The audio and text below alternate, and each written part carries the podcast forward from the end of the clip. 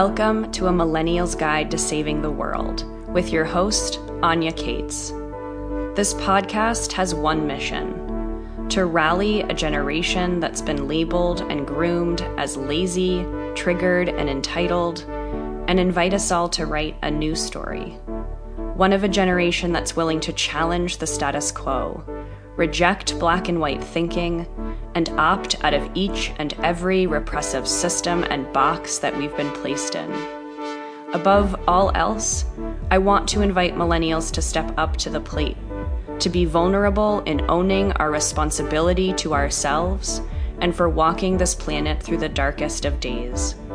It's time to dream new dreams, write new stories, and create new futures. The great work begins.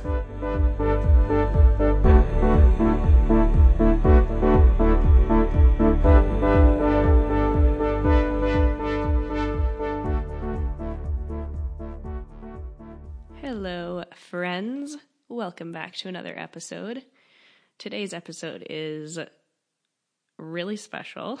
Um, I recorded a conversation with my dad when I saw him in New York about a week and a half ago. Um, and thanks to you guys, several of you suggested I record a conversation with him. Um, I hadn't even thought to do it, stupidly. So thank you to my dear, supportive, thoughtful listeners for suggesting this. Um, it was really fun. I hope to make it like a series. I feel like we really only scratched the surface of stuff that I wanted to talk about with him. Um, so, as you'll see, my dad loves to talk. I'm sure he wouldn't mind if we do a part two and three and four over the course of uh, whatever the next few years. So, this one is awesome, though. We do cover a lot of stuff, and I was really grateful that we had the time to sit down and do this. Um, I am still choking you listened to last week's episode, I talked about how I thought I was like getting a cough. I think I'm having a reaction to pollen, which is odd because I've never had allergies or anything like this before, but I'm not sick. There's no like progression of symptoms. I only have one symptom, which is that my throat is tickly and I can't stop coughing. Um, and apparently, I learned from actually someone else I interviewed on the podcast a few days ago that I guess because of all the fires and the rain, the combination of all the fires and the rain that happened in Southern California, that like seeds were unearthed that have been dormant for years. And so that's why we have this like crazy, crazy super bloom and these really high pollen levels right now. It's crazy. Like when you look out into Topanga Canyon, it's, it looks hazy and I'm pretty sure it's pollen. Um, I went on the hike, a hike the other day and came back and was like, covered. My arms were covered in pollen. So I think that's what's going on. Um, I leave town tomorrow morning for the summer, hoping the change in location might help to address these symptoms. Um, but yeah, so going away for the summer, by the time you guys listen to this, I will likely be on the road, headed out for a couple months, um, going up to Vancouver, uh, across the Canadian Rockies, down through like Montana, Wyoming, Colorado. Super fucking excited about it. Um, I've taken road trips for the past couple years, but not for this long. Um, and in fact, uh, I don't know if I've talked about this on the podcast before, but when I was a teenager from like 17 to um, like 20, 21, I was in a band actually, and we toured across the uh, country. we weren't like well known or anything. We didn't really make much money. The the tour basically supported itself. Um, but we went out for, I think the longest one was maybe six weeks. Um, and I loved it. It was, I guess, my first kind of traditional road trip experience. I could have honestly done without playing the shows, like the loading in and out of equipment and the just kind of nerves associated with playing music in front of a crowd of people every night. Could have done without that part, but the the road trip in and of itself was fucking amazing. Um, it's sort of cool to see how things come full circle like that. So this will be definitely the longest I've been on the road since. I'm really looking forward to it. And no hauling heavy amps and guitars and being nervous about playing music in front of people. Just got to chill by a fire. Although I will be interacting with people, um, planning on hosting like meetups uh, throughout the trip. So the first one is going to be in Santa Cruz tomorrow or today when you'll be listening to this Monday, May 6th. Um, me and uh, my friend Chris Ryan, Kyle Tierman, who both have podcasts. I know we have some listeners in common. We're going to be hosting a little casual, super laid back get together at a place called Castaways, I believe, on Portola Drive in Santa Cruz. So if you live in Santa Cruz, I know I have um, a fair amount of fans there. Come hang out, have a beer, meet other cool people. Um, I do. I've always talked about how so much of this podcast for me was um, uh, cannot talk. was uh, yeah, I really wanted to meet people and help other people meet people um, and so I'm really looking forward to kind of doing that this summer and meeting people face to face as I travel about. So I will announce other um, places that we'll be and meetups that we'll be doing both on Instagram and on here. Um, so if you don't follow me on Instagram, it's just at anya.kaats. I would recommend doing that. That's where you'll get the most up to date info. Um, and hope to meet as many of po- as many of you as possible while I'm on the road. Um, if you are not a Patreon supporter, um, I would love if you were. if you go to patreon.com slash Anya Kaats um, and donate just a few dollars a month, as much as you can afford, I would really appreciate it. Not only will you help me keep this show on the air um, and keep me employed, but also you'll get access to all sorts of bonus stuff. So I do a monthly um, bonus episode. I release monthly worksheets on various topics. Um, I do a weekly column of inspiration, so I send out like an article and a video and music that I've been into. Um, do that weekly. So patreon.com slash Anya Kaats. If you can't do that, just listening is support enough. I really appreciate it. Telling your friends, leaving some stars, subscribing on iTunes, leaving a review. All of that is greatly appreciated. Um, before I choke myself to death over here, um, I think I might, I might, we'll see, Today I'm going to do it. I'm going to play two songs. I'm going to play you in with a song and play a song at the end. I couldn't, basically, I couldn't decide what song to play for this episode, so I decided to choose two. Um, the one I'm going to play you in with is um, called uh, In BC. Oh God, bicicletta in bicicletta. I think that's how you say by bicycle in Italian. And apologies if I just totally butchered that.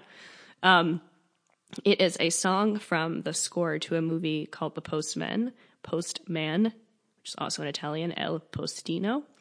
Um, never seen that movie, but my dad used to play this score when I was a kid for my brother and I. We would lay in his giant bed. Uh, he actually moved his bed into the dining living room area in the apartment that he that we grew up in with him. He rented out the master bedroom in his apartment. And my brother and I each had our own room. It was a three bedroom apartment, but that meant he didn't have a bedroom. So he put his bed in the dining room, as one does. Um, this enormous king size bed. It sounds weirder than it was. It was like an open floor plan. There was just kind of turned it into this like giant studio situation. Anyway, my brother and I would pile into his giant bed in the living room slash dining room, and he would play this score um, and it was super relaxing. We fell asleep to it, and he would read us The Minpins by Roald Dahl. Um, so I always associate this music with the Minpins. I don't know if you guys are familiar with the Minpins, but it's this book about little tiny people. Um, and I always sort of imagine this like magical classical music as the music that if the Minpins was a movie, this would be in the background. um, so this is one of those songs I will play you in with that. Appropriately, we recorded this podcast. My dad was sitting in his bed, so lots of weird connections and parallels there. Um, so yeah, I'm gonna play you in with the song, and then I'll play another song at the end. Um, and maybe I'll make this a thing because music is cool, and I like sharing it with you guys. Uh, I have a Spotify playlist, by the way, in case you want to keep tabs on the music that I play on each episode. It's just called A Millennial's Guide to Saving the World. A note I have to, someone asked if I could put together a document of all the books that my guests recommend on each episode, which I thought was a really cool idea. I haven't figured out quite how to do that or where to post it. Um, I still don't really have a website. It's like half done. I just sort of abandoned it because I didn't like it very much and I need to rebuild it. If anyone is a website designer and wants to add a website to their portfolio, hit me up. Um, otherwise, I'm just going to scrap it and start again and do it myself in Squarespace. Um, But just a note, put a pin in that. I need to make a document for you all with all those books. Of course, I think I forgot to ask my dad to recommend a book because it was kind of a unique episode. It's not like my dad has like a website where you can go find him, so wasn't in that mode. Um, but we do actually talk about some books that he gave me growing up, so I guess that counts. Anyway, um, enjoy this conversation, and I will catch you on the other side of the episode.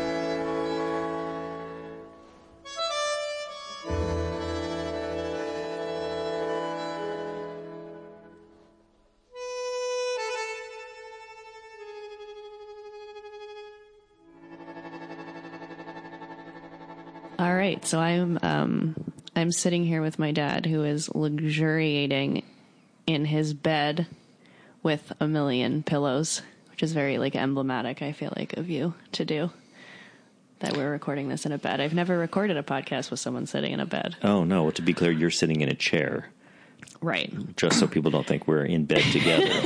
that seems like the wrong way to start.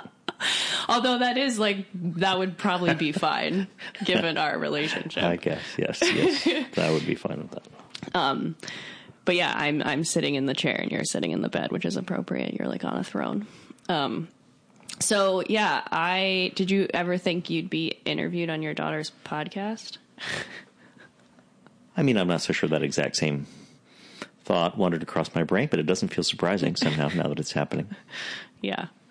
Um, so I basically said that I wanted to record a podcast with you because you're kind of famous on the podcast already. I talk about you a lot, um, and thought it might be cool to have people hear. I would say probably an unconventional father daughter relationship, uh, pub- publicized. Great. I mean, this Yeah. is fame and publicity so far. This is. Yeah, I almost feel like I should have an agent. yeah. Um, so where to begin? I guess um, it's funny when I tell people my dad is gay. One of the things they ask a lot was, "Did you know that when you married my mom?" Um, and I I find that whole thing fascinating, like because you did to some extent know that you had attraction to men, um, but I think given like the time period and what was going on in the world, like I would love to hear more about that from you. Like, why did you make that decision? I mean, I think first of all, the question is pretty normal because I think the the typical narrative, uh, particularly for men in my generation, but not necessarily, or not only men in my generation, is that men were closeted and married because they thought that was the right thing to do, and then ultimately came to a place where they recognized that they were gay, and so that didn't it didn't make sense any longer. So that's that's sort of the normal narrative. So I think it's understandable that people sort of um, make that assumption. I think it's also partly because uh, ambiguity is difficult for people to grasp, and so the the the thing that um, a man who is gay with children who used to be married presents it's sort of the cognitive dissonance of that right? Well wait a minute i have to make that make sense. And i need to explain that story to myself if you're the listener? And so you go to what feels like the most sensible explanation which is I don't know if binary is right in this world, but sort of the same black and white thing. You're either gay or you're straight, and so therefore, if you if you were formerly married and have children, you must have been straight then and are now gay because I can make that make sense in my head. I know this is sort of stating the obvious, but um, it's actually kind of interesting to get down to the basics of it um, because it is such a universal response. Um, it's what everyone says. It's funny how life treats you. Life questions like that come up. Like I have a sort of related but unrelated thing about now I live in two different cities. And the very first question everyone asks me, no matter how well they know me or not, is so how much time do you spend in each place? And I think it's sort of another example of people needing to um, make things fit, needing people to understand, um, and particularly to relate um, somebody else's experience to concepts which they've which you know whatever they've accepted or internalized in one way or another. Um, I think my own story was. Um, I mean, in some ways, it could be explained that way, but certainly um, it, it's it's not true. I mean, I think the typical story is that men are gay, and it's particularly usually men. Um, um, that's at least the story we're talking about. So, um, I'm sure there are lots of gay women who are married that maybe have similar experiences. Um, so, so yeah, uh, I mean, when I was an adolescent, I um, lost my virginity pretty early in adolescence and had sex with um, a woman, I think at the time, and a boy. I guess is how I'd have to say that. He was 13 or 14, as was I. Um, and the woman was much older, but within, you know, I think six weeks of each other.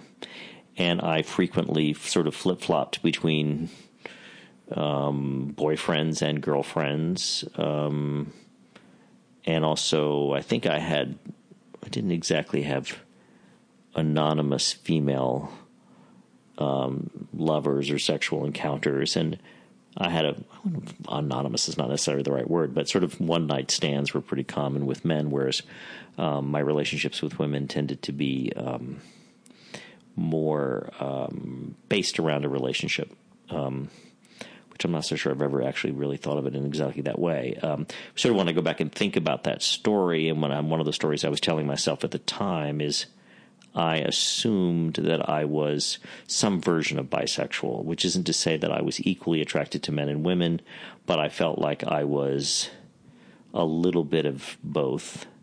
And I noticed myself having more um, emotionally satisfying connections with women who seemed to be willing to be intimate and be close and um, do the things that sort of felt like people who cared about each other did, um, including acting like a couple. I don't know, making a meal together, doing whatever it was. Those those relationships felt more uh, emotionally actualized. Um, and um, I think even at the time, I knew that the sort of sexual attraction for men was was more intense but it was less. It was also full of all kinds of Sturm und Drang, and there was, you know, uh, mainly just a lot of what I witnessed as um, unwilling unwillingness on men's part to be to do any of those things, which I just said to sort of act in any kind of intimate way, which I felt sort of. I was thinking about that. I was like, well, wow. If I have to choose between these two things, the emotionally satisfying, you know, the intimate relationship seems like it could be a place where, um, uh, you know, more intimacy could be developed. And then I, so I think I imagined in my head, therefore, the sex over time would be different. And um, I think I knew enough to know that um, a sex life inside a long term intimate relationship was going to be different than sex with somebody who didn't know that well. Um, and so I was sort of hopeful that um, an intimate, long term intimate relationship with a woman was going to lead me to some place which I had been before. That's a very long winded answer to your That's question. good. You're good at this. I don't have to do much of Um, anything. That's the measure of being good. Okay. Um, I guess the other, thing you know, the the uh, you know, I'm a I'm a theater person, right? So I always look for an inciting incident in a story, and um, in um, 1981, when I first moved to New York, uh, and I was 21 years old, and I was sort of like it just doesn't get any better for having sex in your life than when you're 21 just having arrived in New York City in 1981 I mean it was available it was everywhere and then suddenly there was also this strange disease and people were getting it and starting to die and um, we didn't have an explanation for it at the time. And I think it cemented um, all it was almost as if the universe was trying to tell me see um, sex with men is temporal and um, uh, exciting and but um, but really dangerous not just emotionally dangerous but um, physically dangerous could kill you literally kill you. Um, and so you know whatever ability I had to cultivate my faith that a long term relationship with a woman was what was right for me it it also became a kind of urgent necessity, and I felt like I had a choice that other people didn't have. Um, so, going back to your original question, when somebody says to you, "Oh, so you were closeted and married," um, I mean, I think even just the rendition that I just gave you right now is a relatively surface level summary of what happened. And so, you know, unless I'm prepared to hand somebody a 360 page paper, there's just kind of no way out of that story. And so, what I typically say is, yeah, yeah, I know what you're thinking. And um, no, my story is not the normal narrative. And uh, if you've got several hours and you're interested in a bottle of wine, you know, maybe I can tell you the whole thing. But um, Yeah. it's just, it doesn't really want to be reduced. Um, I remember you saying something, uh, and this is sort of something I repeat, which I think is pretty accurate to what you just said, was that even if it was relatively unconscious, that there, that there was this idea, especially at that time in the world, like, well, if I could just be straight and live that life and have kids and marry a woman, like things might be easier than this other choice, which seems riskier, dangerous, or less stable in some way. Yeah, I mean, I don't. I think there's no question that that sort of overlay existed in the world, and I think the version of that story that you're describing is, on a relative scale, a pretty enlightened way of describing because what you're talking. Now, of course, people no longer think of it as a choice, um, but at the time, the idea that um, if you could choose not to be gay, you would. It was sort of an interesting sort of um, uh, poor man's version of salvation, right? So because from a from a sort of moral perspective, it was on this side of oh, gays are sick; it's an illness. So the next step in that is oh well, you know, if I could choose not to be gay, I would, which. I think arguably is a closeted way of saying gays are sick, but uh, it was a more palatable idea. I mean, my own um, particular orientation, pun intended, um, around all that was um, a little bit complicated in the sense that I had two parents who were psychologists who were appropriately and inappropriately um, sharing all kinds of information from me and including me in group therapy sessions with with adults, and um, you know, I was pretty. Um, well, it depends on how you look at it, right? I think I was precocious and um, wildly overstimulated, and um, probably overwhelmed with all kinds of information that I didn't yet have the maturity to. Um, and, and maybe still don't have the maturity to sort of understand Um, but while my parents didn't go so far, eh, you know, I never thought that either one of my parents thought there was anything wrong with me for um, being gay or being bi.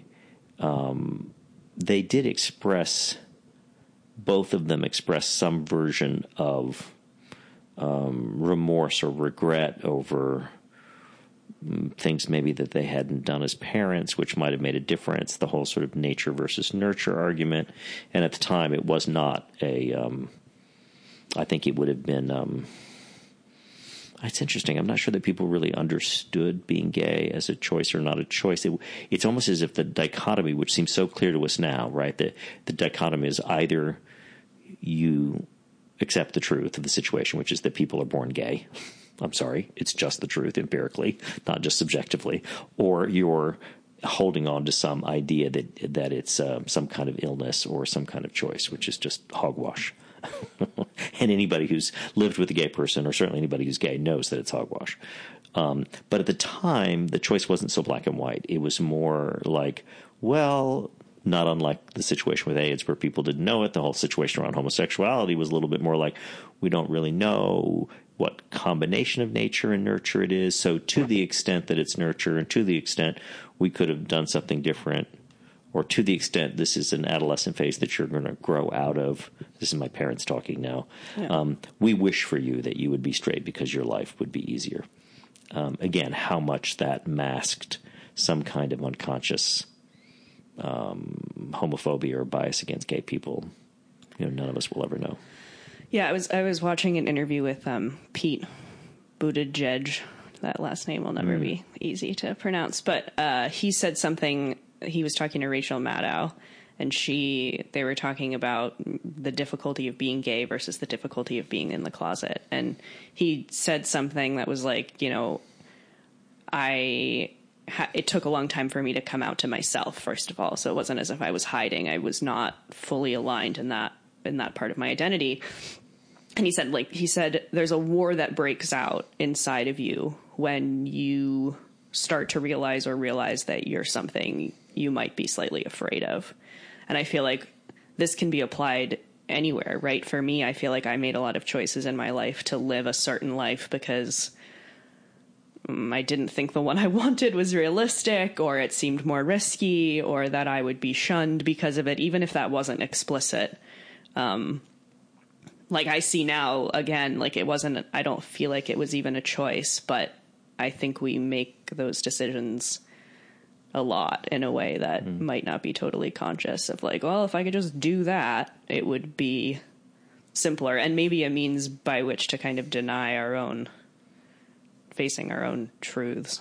Too. Well, yeah, and it seems to me it's inseparable from the context in which you're trying to face those truths, right? So, um, I mean, I don't think we can. It's hard enough to understand what is the sort of dark forest of our own unconscious and what mo- motivates us. But when you think about complex social systems and the the sort of collective unconscious behavior of a society and um, the way that things overt and covert are introduced to you. Um, how do any of us ever sort out um, why we do that? Um, I mean, you know, I, I, I, guess on some basic level, people just want everyone to be like them, right? And they're threatened by those things that are not like them because I don't know why. Probably it's different for everybody, but um, I think it's impossible to to sort of um, uh, understand those. I think we, we, I think we have a tendency of sort of looking at our own sort of subjective, singular vision of how did I deal with this thing, and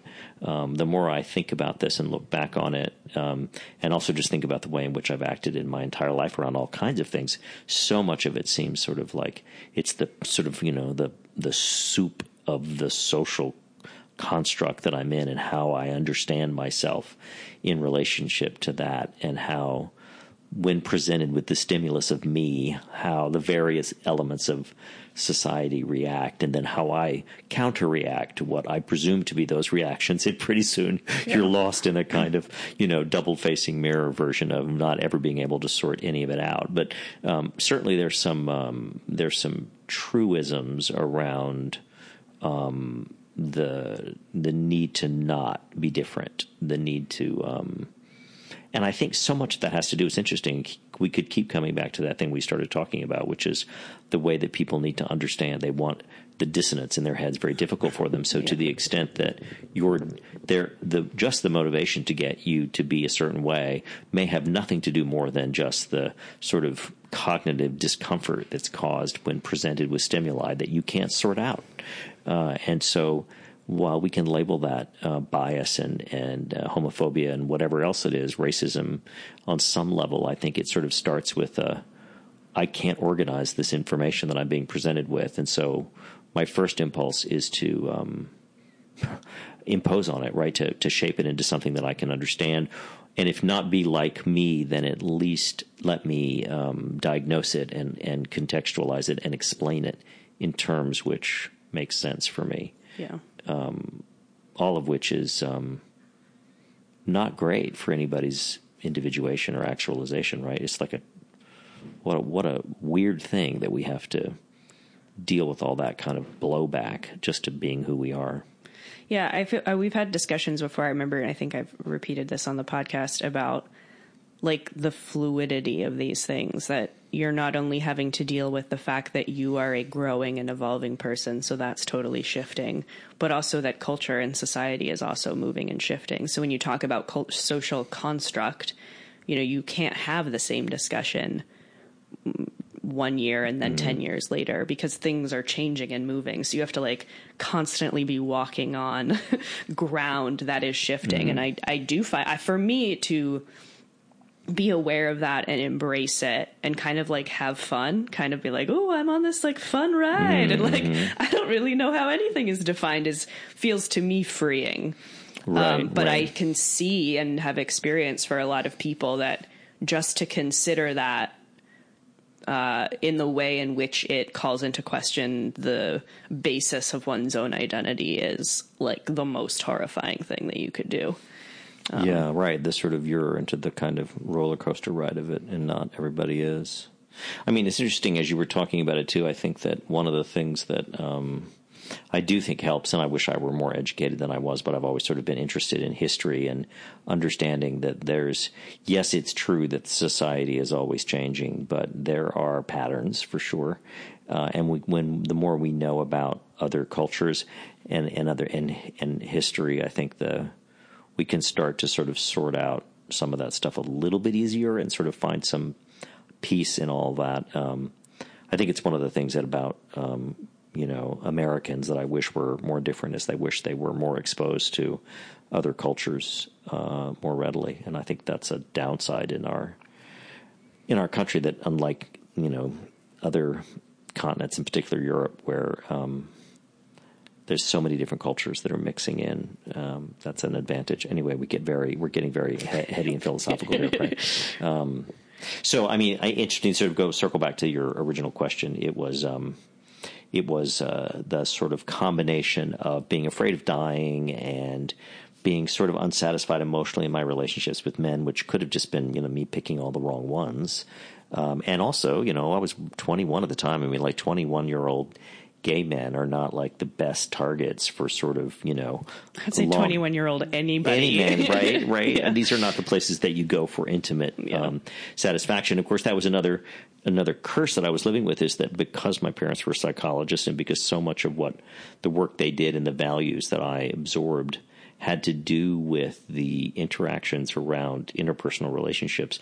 I really knew. I mean, I knew how to get close to somebody. I knew what it was like to reveal myself. I knew what it was like to um, express feelings of being hurt or being excited or being happy or aroused or whatever it was. I was pretty comfortable reporting those things in sort of real time, and and had learned on multiple occasions the incredible satisfaction that you get when you're with another person, whether that person's your romantic partner or just your friend, uh, or some something in between those two things, um, where the the um, you know just the what is it? The the traffic of intimacy. And so launching into relationships with gay men in again, anyone, as you say, anybody in their early 20s, but gay men in particular who had this, you know, I think arguably another layer of sort of, you know, um, in feelings of confusion and hatred and just, you know, a lot of self hatred and all that, uh, anger um, to deal with made them not particularly good um, candidates for um, satisfying emotional interactions. Uh, and meeting a very, um, you know, your your mom uh, was very um, incredibly charismatic and, and, and, and very persuasive and wanted what she wanted. And so it I was a wonder bit where of, I got that from. uh, yeah, right, exactly. It was a bit of a um, literally being swept up into a series of things. Um, uh, and you know, I look back now. We had kids very quickly, um, and I'm so grateful. I mean, I, of course, I wouldn't. I mean, even if you weren't sitting in the room, I would tell anybody like it was one of the best things that ever happened to me, and um, I was really unprepared for um, except in the most abstract ways about what being a parent was. And it was, well, very demanding, um, physically and otherwise. It was also um, such a joyous experience. Um, and uh, I think one could make one's life's work just being a parent. I'm trying to figure that out. It's it's uh, uh, a fabulously underrated art form. Um, so so whatever, it, why ever it happened, I sure as hell am glad it did, and I wouldn't write it any other way. Do you feel like you made any sort of like intentional? I mean, certainly this happened regardless. Um, intentional decision when you became a father in regard to raising me and Mika about like how you were going to embrace, I don't know, complexity and nuance and kind of this like uh, social constructionism type way of looking at the world? Like, was that conscious at all? I mean, wow, I wish I could take credit for having thought of it in quite that way. But um, I think it really boiled down to one thing that I became aware of, and then I had been working on in therapy, and it was very much the driving force for me having the courage to separate and ultimately get divorced from your mom. And that required courage because of what it potentially meant for the. Um, hazard on my relationship with you guys and contact I was going to have with you guys. That was my main preoccupation. And that was the notion of shame. Uh, and I think I became aware at about, and I, it's interesting because I had, you know, having experimented so much, if that's the right way to describe it, um, sexually throughout my entire adolescence, I didn't feel particularly ashamed of being gay. And as I said, my parents didn't really invite me to feel ashamed. And I sort of wore it as a sort of badge of, um, you know, it was sort of what made me interesting, right? I mean, like, um, you know, I could say, I mean, I, I remember um, I got busted for not appearing in court once. I got walked through the school cafeteria in handcuffs by an insane cop. And but the cred that that gave me around school as like somebody who had been busted and not for drugs was just sort of amazing. It's a little disappointing to tell everybody was because I missed a court date, but nonetheless, the point being that the sort of being you know experimenting sexually or being sort of open and you know you know the version of having long hair and wearing tie dye jeans in terms of my sexual activity was uh, was something that I thought was pretty cool.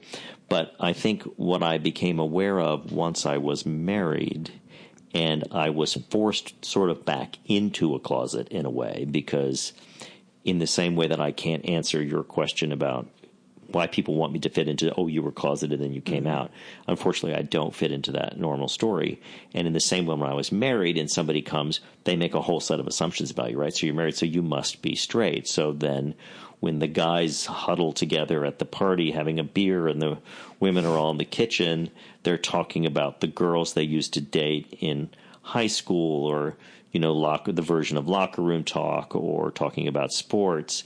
And what the fuck am I going to talk about, right? Because I didn't. I mean, first of all, so I'm going to say, oh well, I know that I'm married now, but actually, you know, I yeah. sucked cock when I was like, I'm really not going to say that in that context.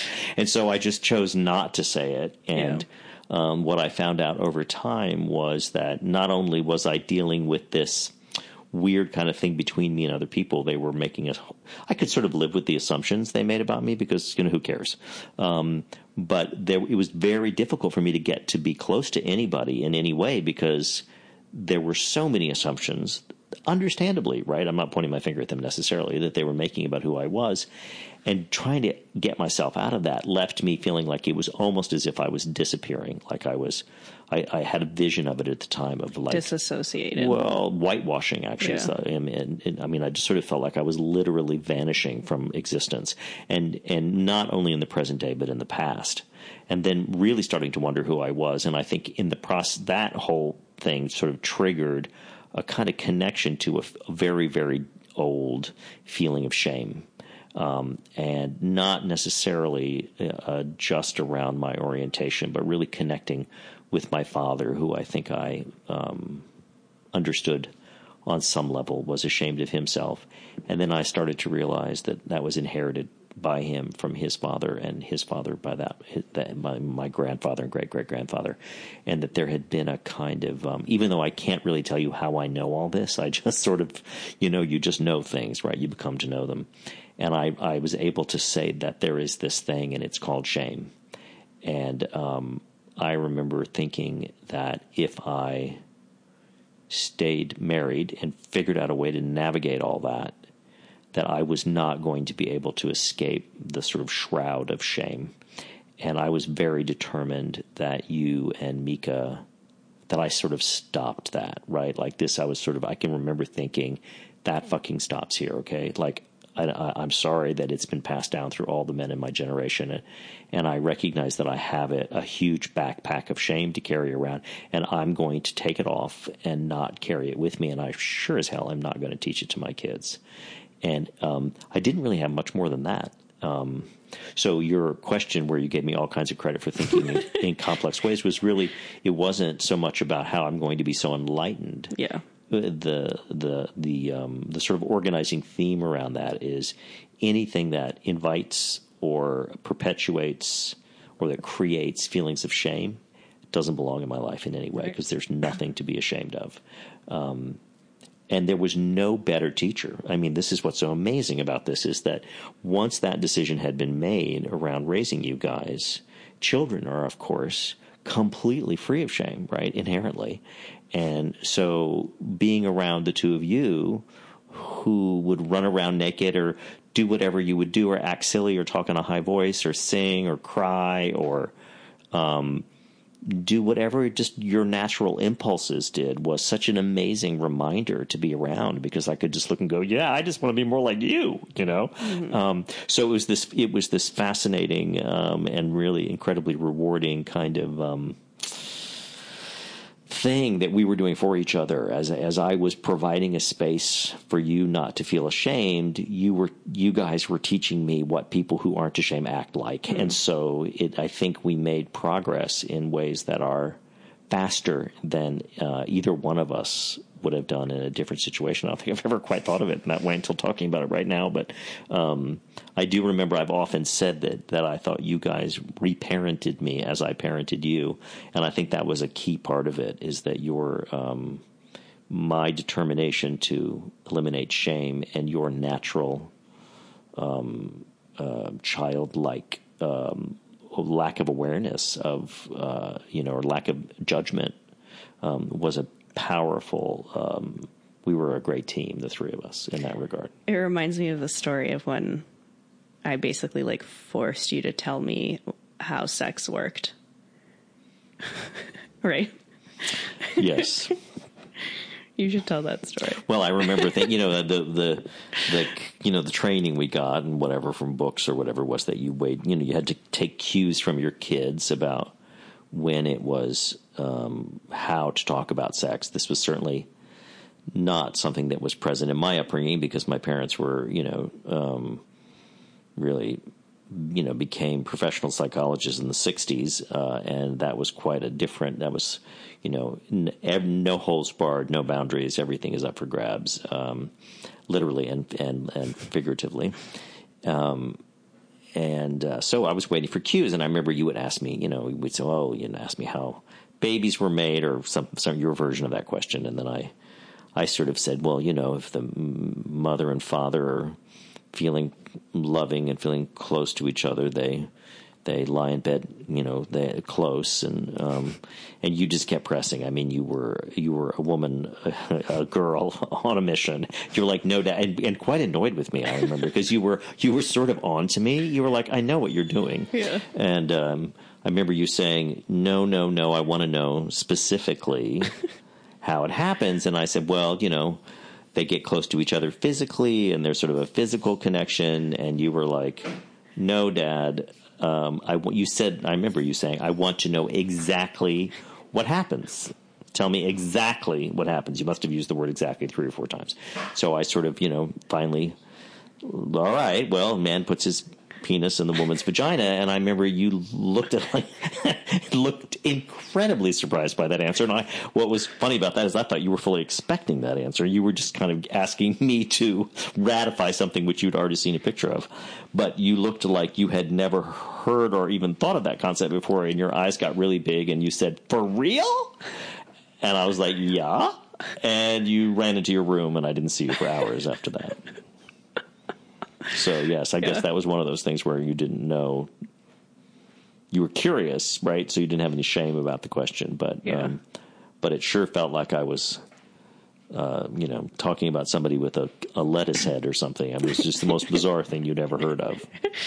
Yeah, I mean, I, I do think there was something that you did that I do think was pretty starkly different from other fathers or parents in general. That I think you sort of gave us more credit, I think, than parents give their kids to understand things and learn things and like just not being patronizing or what's that word like you were especially as my dad you Infantilizing. infantilizing Right, yeah right.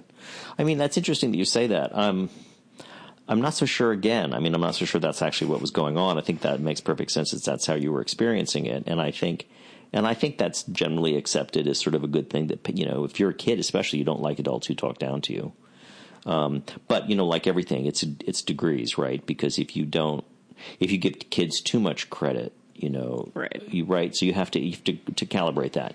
And I think I think what was happening more at the time is actually an extension of what I was talking about earlier, which is that as you asked me questions about things, kind of not unlike you're doing right now, you I felt invited to think about things in a new way. And because you were teaching me as much as I was teaching you, when you would say things, it wasn't that I I sort of I was operating from the assumption that you had important things to say, even if not with the sort of adult maturity or experience that I would have had, but that you were saying things from a from a place of childlike wisdom. And so when you asked me a question about something, I would stop and, and consider it in a thoughtful way and not just let it trigger, you know, answer number 37 that I have on file. Um, really thinking, well, I wonder, oh, well, wait a minute, you know, the way you're asking that question makes me wonder. So then I think I would ask you a question back and say, well, when you say such and such, what do you mean? And,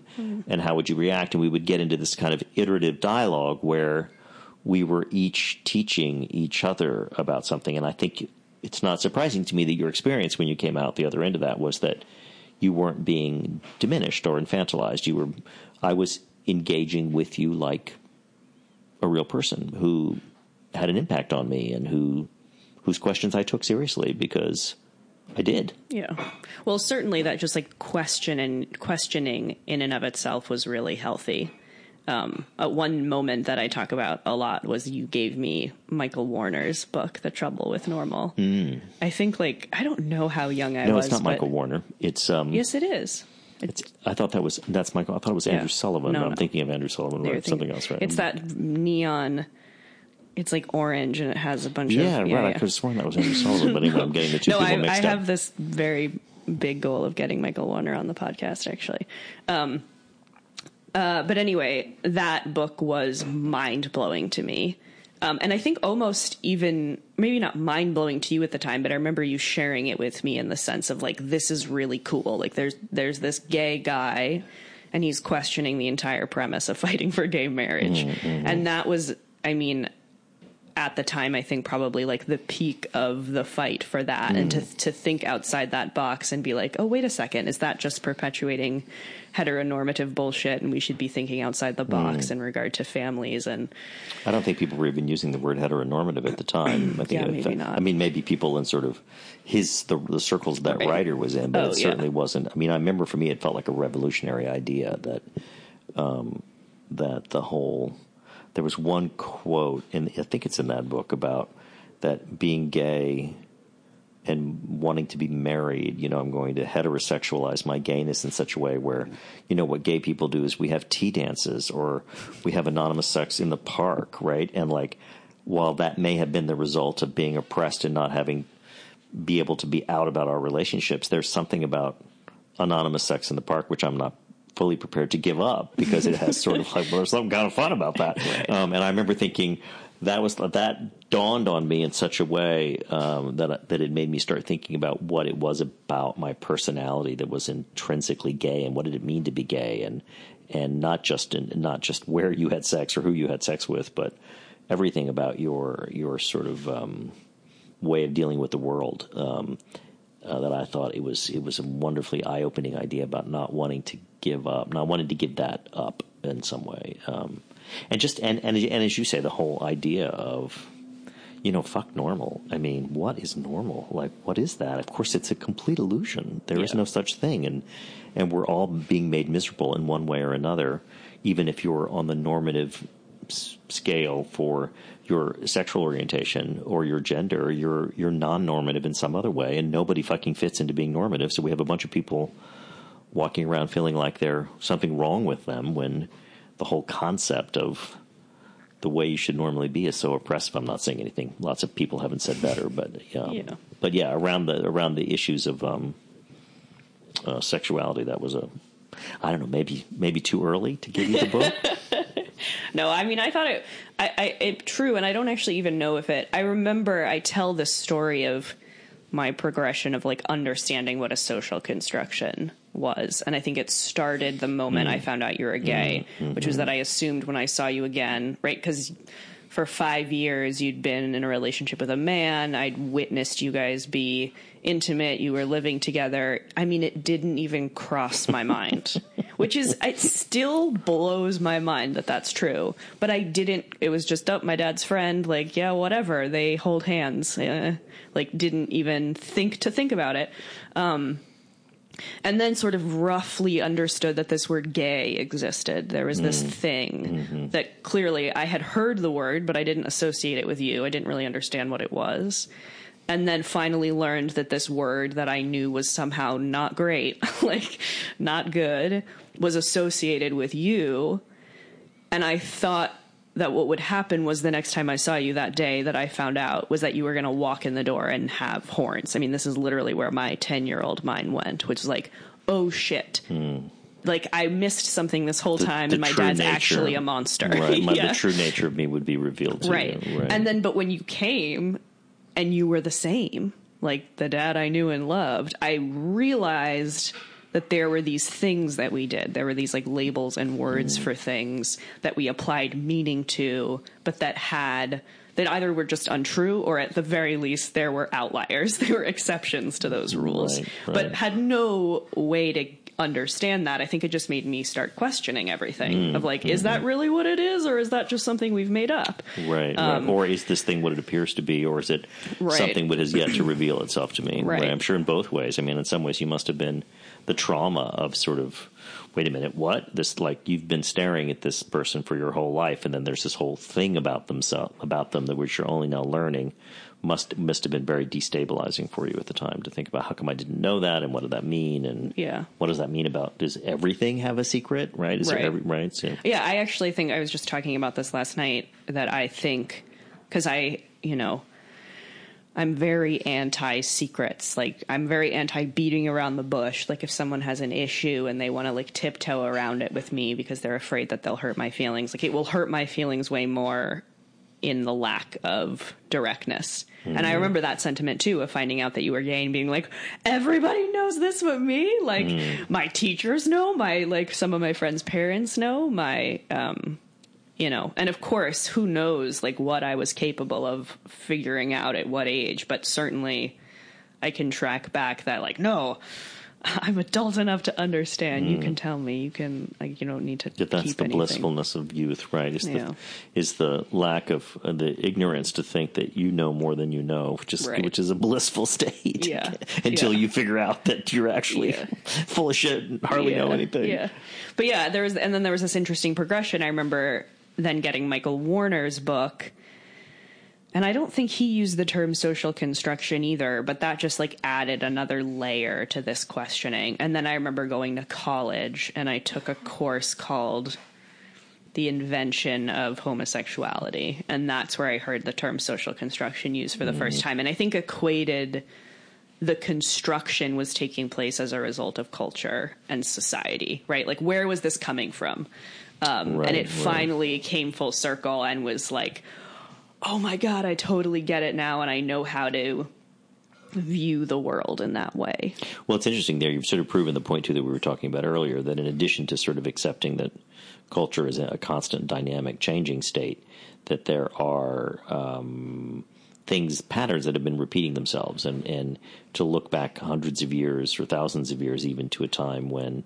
men had sex with other men or men had sex with boys, And it wasn't, right, Nobody called gay, it what it was. It was just like a thing you did, like Right. you know, coaching. Um, soccer, uh, Right.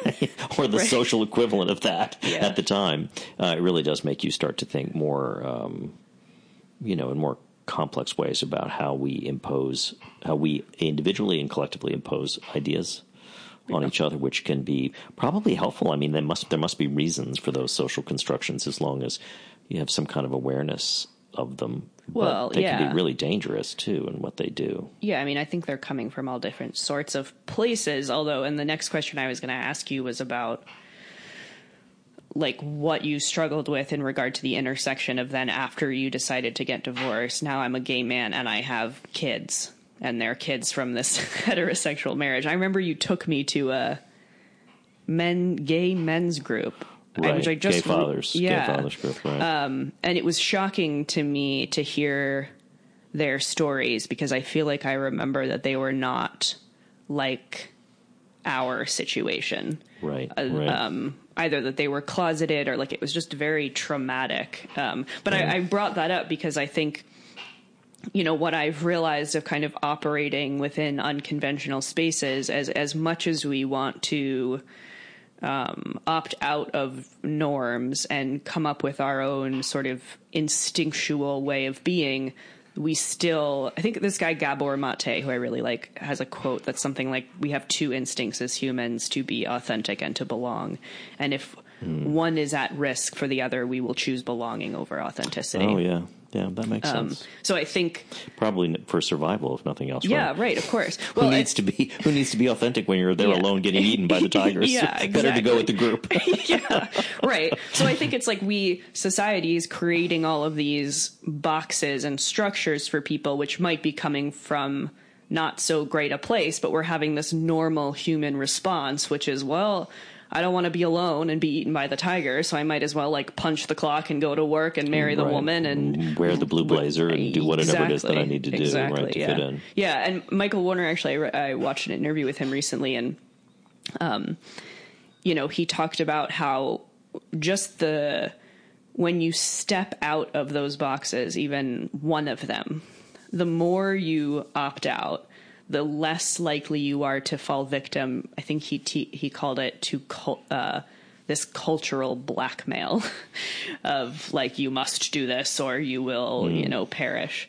Um, and I think you know like I, I see that i feel like in the way that you lived your life and i think similarly in the way that i lived mine especially recently is like the more you opt out of these boxes the more people you meet that are in those places and i think then you're starting to like then honestly reform these interesting groups and communities around people that are opting out of the traditional hmm, mm-hmm. um, yeah, yeah. I think. I mean, I don't know. I guess the more I sort of journey through my own life and interacting with other people, the more I try to use or or elicit compassion. I mean, I think one of the tricky things is, um, I don't know. It's easy for me to sort of go to a place of why did anybody oppress me, or you know, every, for everything from kids in school when I was little who made fun of me to um, to adults that I deal with in my everyday life who feel like they're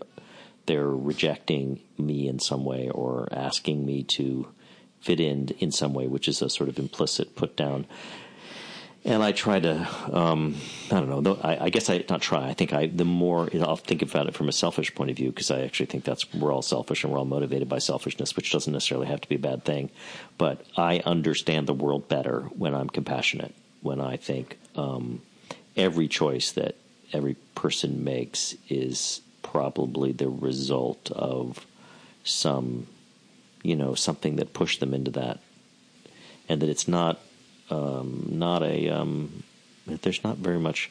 There are some mean people, but even mean people are probably, um, you know, got that way because there somebody was mean to them or something. I don't. Right. I, this is making me sound like I'm like a Hallmark card thing, but I, but when I just when it all gets so confusing for me and I don't quite know how to understand it, I yeah. just think the thing that grounds me the most is a feeling of compassion, and that way I don't I don't because I'm quite suspicious of the in order to be who I am, I must reject others, right? Um, and while I definitely you know, I'm like anybody, right? I look at certain things and go, well, that's fucking bullshit, you know, and make a judgment about it. Um, uh, there's a certain point at which which you can start to form your personality around your negative judgments about the way other people interact and not uh, act. And it's sort of like a negative space rather than a positive actualization. Um, there we go. I go on and on. This is the nature of this sort of beast of talking, right?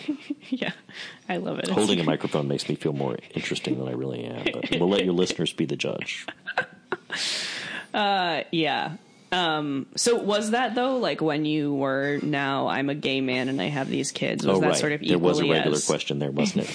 um, yeah, I think I remember at the time thinking, well, here's yet another place I don't fit. Um, right. And I, that, that also was, you know, talking about, God, the way society has changed so quickly. I remember looking on Facebook the other day and so many gay couples I know who have adopted kids and are raising kids and, um, and it just was a very radical idea at the time. I mean, there was a fair amount of, knee jerk belief that you know gay people were going to poison children's minds or that gay you know didn't make good parents, and there was very few laws supporting um, gay couples being able to adopt. And I think there's still a long way to go in all that area, but just in a kind of there was virtually no acceptance of that, and so there was again a kind of um, demarcation between sort of gay culture and straight culture that doesn't exist now, right? Where gay men went to Fire Island and looked fabulous and worked out all the time and you know smoked crack and had you know lots of sex and whatever and straight people had children.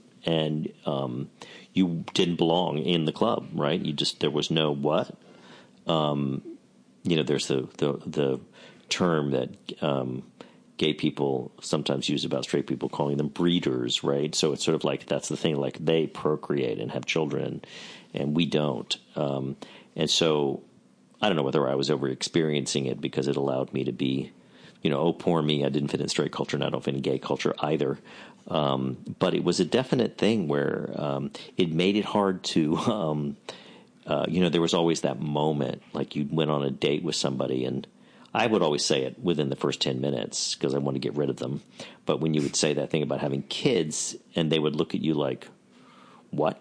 And you would hear them go through the same machinations that everybody else, apropos of what we were talking about before. Oh, so you were closeted and now you're out. So then you have to, oh, okay, well, I'm on a date with you. I guess I better tell you the story, right? So I'm launching into the story and I'm watching their eyes glaze over and thinking, uh, probably this isn't the sexiest conversation for me to be having. This is not necessarily going to get me a second date. Uh, and I think it probably lost me lots of dates. Um, so yeah, trying to figure out how to integrate the sort of being a part time dad into being gay was, uh, you know, a complex um, terrain to navigate. Uh, luckily for me, the world changed as you guys got older. As that was happening, it was literally like almost on a daily basis. You could feel the world sort of being more yeah. inviting, and uh, and I even had some fun with it. I used to love to watch people's face who people who to this day it still happens. You know, people assume I'm gay for whatever reason because I'm flouncing around or something. Um, You're not that much of a flouncer. I'm kidding.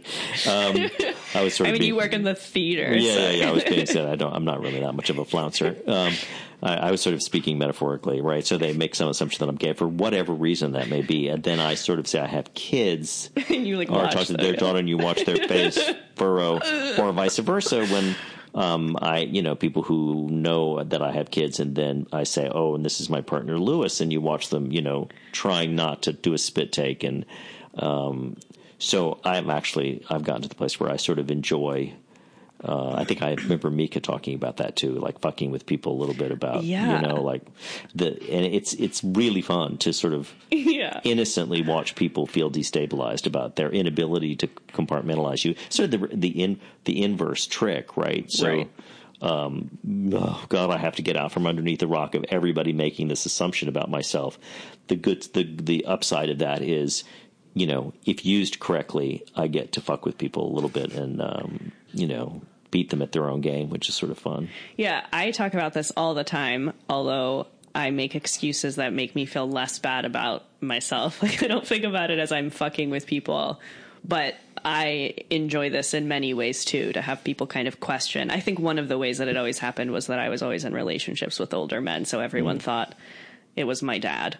Um and I loved not defining it really, just kind of like letting people have to try and put those pieces together in their mm-hmm. head and Oh, you mean like people assuming that you're with your father and then and right then putting and then it together? like that, oh, oh, wait, wait a minute. kissing and like oh but how do they deal with that with this age difference and what's going on and i sort of liked just opting out and allowing like i felt like i was doing them or whomever a service of like yeah it's good to think about the complexity of Right, the right, world about right. you know i'm not going to sit here and presenting it in some kind of tidy little package for them. Right. Yeah. Yeah. right. Yeah. Right. Yeah. And I think about that just in general too with people who are, you know, coming e- either being gay or polyamorous or whatever they are, being like very public and very specific and like about what their life is. And I almost wonder if somehow by doing that we limit the breadth of possibility Mm. for people because like my experience is not going to be your experience and Right. all I'm here to do is is for you to start like questioning, hmm, maybe there are options, like maybe I could do that. Like what does that mean? Does Well, that you know, mean? it's interesting the whole thing around gender, which is starting to happen now, which Mm. which um,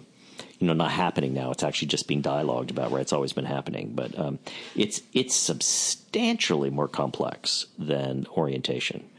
Um, I think, and I think it much more primal and core. Um, I mean, I remember when you guys were growing up, and um, my partner at the time, whose name was Sean at the time, he's since changed his name. Um, it's just funny to say both at the time, right? Yeah. Literally, it's almost like he only existed when he was in partnership. And after he broke up with me, then it was, was like like he a- was a different person, literally.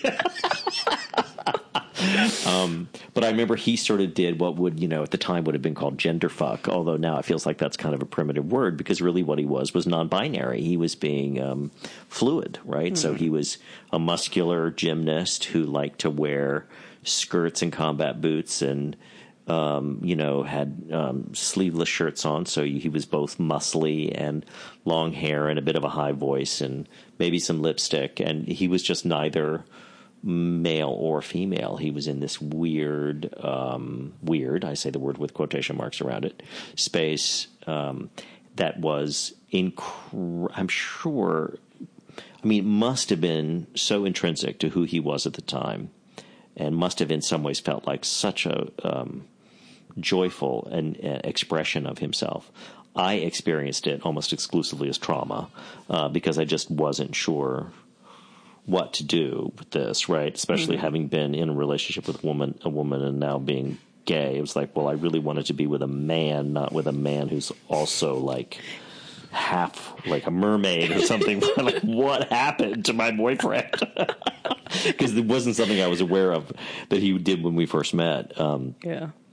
anyway, the point I was making is that I think we're, you know, we're um, in my occupation, the whole in, and I do a fair amount of work in Minneapolis, St. Paul, which is a very, um, you know, uh, enlightened city in that the kind of gender fluidity is um, very much talked about. Um, and you know, it's like we now think about. I think I work in a place where our bathrooms are not um, visibly enough um, labeled as um, places where you can choose where you feel what whatever suits your gender expression, um, and even just these words that are coming up with are. Um, you know, the point being is that it's no longer an outlier. That very in, where I am, it's very much a central dialogue. Um, even to the point that recently we were, when you audition for a musical, you do dance calls and you do the boys' dance call and the girls' dance call, and we're all aware that the word boys and girls is has been now for forty years inappropriate uh, in terms of women would like to be called women, not girls, and men would like to be called boys. Although I'm perfectly happy to be called a boy. Thank you very much. Um, but I remember somebody sort of bringing up the question that what do you do when you have a boys' call and a girls' call, and what happens for somebody who's doesn't identify in that way? Um, and it's um, you know, if I'm honest, it is crippling to think about in a way not that I'm not, I'm up for it. I want people to feel the freedom to be fluid, but it, I guess I'm what I'm identifying with is it's such a fundamental binary, right? It's like night and day. I just, while I was, I was prepared for all different kinds of girls and women and all different kinds of boys and men and men who, you know, acted like Sean. Sean was, even though he was doing genderfuck, was still a man. I mean, I right. knew he was a man.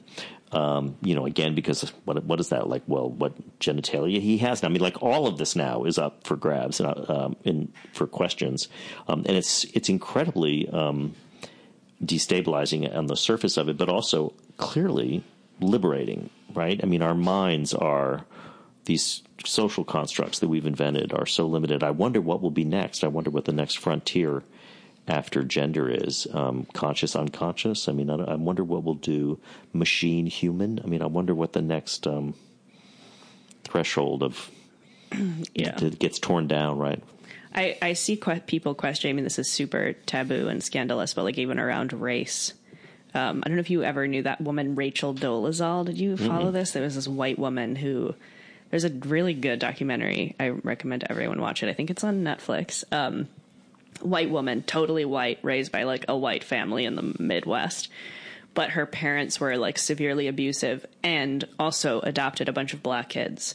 And she so felt protective over and identified with the, her black siblings that she, over a period of time, started to like change her appearance in order for it to be black and then sort of got stuck in this place where she identified as black even though she wasn't and was like the uh, head of the uh, you know, NAACP chapter oh, in her. Yes. Do you remember this? I think I do know who this is. And then yeah. it was finally found out that she was a white person parading around as a black person and yet had done all of this work for like racial equality. It was such a nuanced issue. Mm. That was like one mm. of the many mm. things that, and people, of course, were like, that's so fucking offensive. Like, I'm not even going to consider that. Just no, not okay.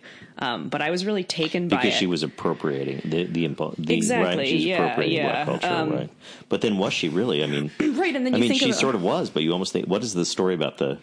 You know the um, kid who's raised by a pack of wolves. I don't know whether this is right. fiction or true. Right? right? You become like the wolves. You know you uh, you become Right. There's well, they're back to your social construction again. Then right, yeah. she's invented a an identity. There's a there's also a fair amount of, and I'm only just now beginning to scratch the surface of it. Again, in Minneapolis, St. Paul, focus around um, Native peoples mm-hmm. and um, what that actually means to be Native. And there was the whole thing with Elizabeth Warren saying that she had some Native blood, which I think was offensive to people to right. say that you don't need to assert your um, blood right? What's in your in your blood in order to be native, which is sort of the opposite of what we are saying. So wait a minute. So I can just choose to be right. a native person, even if I'm one, even if my blood would be one sixteenth, because they're basically saying it's not about it's about your orientation, and I don't know. That's all. It's all fascinating. Um, um, again, I guess that the this anger around it is a pretty. Um, people get very, very um, heated um, and feel very threatened. And, and, and, I've just sort of noticed there's, you know, I think this is partly ascribed to the um, the white fragility, right? That we, because we're privileged, we don't understand what it is to be marginalized or mm-hmm. don't understand what it is to be um, seen through the lens of race. Um, and so it must all just be my ignorance. And I'm willing to accept a fair amount of that. I think that's probably true. Um, I mean, I think I even sometimes equate my or try to equate my homosexuality with the experience of other marginalized people, which has been um, more than once rejected as a valid argument, sometimes fairly, and I think sometimes unfairly. But my right. point being that um, I, I, I, wonder if the um, it's curious to me how the more enlightened, the more complex these situations become, and the more willingness you see, the more time being spent discussing the issue the the more the the anger in the room is palpable, and um, I wonder what that's a big a bit of a head scratcher for me about um, the anger. Yeah, the anger, and is it is it just because there's been so much oppression for so long that in a even in a place where um, people that have been oppressed are given voice, that the first thing that comes out of their and this is again an oversimplification, but but you know is is going to the anger so quickly just the it's like the Me Too movement. I feel like. Yeah, right. Exactly. Part. I mean, I just sort of wonder if it's not unlike, um, you know, we used to tell the story, getting back to stories about you being a little kid, that you would uh, come home and sort of lose it occasionally. Both you and Mika would just come home and just sort of like unravel and cry and and I would think, what happened? And, you know, would talk to your teachers and they were like, oh, well, everything was fine. And I remember somebody telling me the reason why your kids are unraveling at the end of the day is it's because they can. They're in a space where it's safe and they've, they've been pent up all day with whatever their anxieties and worries are. And they come home to you and feel safe and know you're not going to toss them out. And so they just right. basically lose it. And is this maybe the equivalent of that? That now that I'm in a room where people are actually listening to me, the first thing I need to say is how angry I am that yeah, I've been well, so oppressed. And you maybe have forgotten you said this, and I just mentioned this on the last podcast episode that I posted. But I went through a really hard time the past couple of years, and I was really angry, and I felt very identified with that anger. And I remember you saying that it made a lot of sense that I felt identified that with that anger because it was probably the most authentic emotion I'd felt in a really long time. Mm. Like you just like had to get to that space where like I have been dismissed, mm. you know, um, uh, you know, been treated poorly, been ignored, been abused, whatever else, and finally I'm so fucking angry about this.